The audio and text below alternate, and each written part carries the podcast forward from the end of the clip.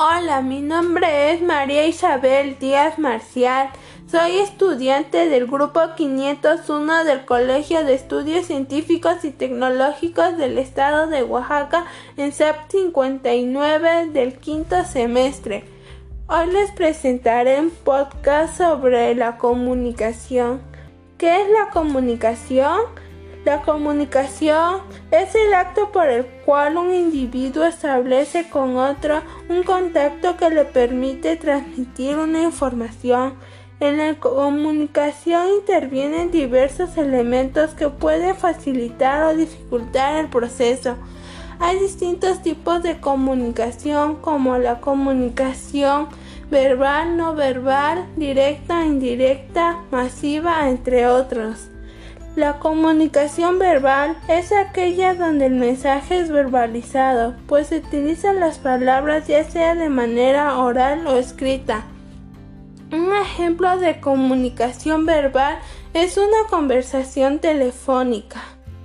La comunicación no verbal es aquella que se da sin el uso de palabras. Se utilizan gestos, miradas, movimientos corporales, entre otras expresiones. Un ejemplo de comunicación no verbal son las expresiones faciales y corporales. La comunicación directa es el modo de comunicación humana que se da mediante la lengua natural y es caracterizada por la inmediatez temporal. En la comunicación directa, la producción del mensaje por parte del emisor y la comprensión del mismo por parte del receptor son simultáneas y se produce mediante la relación interpersonal. La comunicación indirecta se reconoce por tener como base un instrumento o herramienta de por medio. El receptor y el emisor están a distancia. La comunicación masiva es el proceso de difusión de la información con ayuda de medios técnicos en los auditorios numéricamente grandes y dispersos. En la comunicación también podemos encontrar la publicidad y propaganda. La publicidad es un tipo de comunicación de marketing donde se promocionan productos de marca o servicio.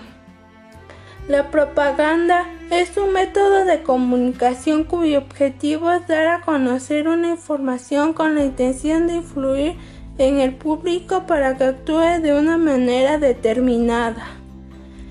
Una de las principales diferencias entre publicidad y propaganda es que la publicidad está orientada con un fin comercial y la propaganda tiene como objetivo de influir en la manera de pensar sobre alguna idea, doctrina o creencia.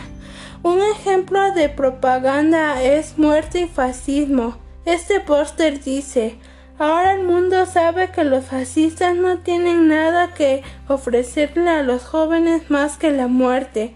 Muestra un esqueleto quitándose una máscara que es el rostro de Hitler y alude a la caída del régimen nazi. Muchas gracias por escucharme. Adiós.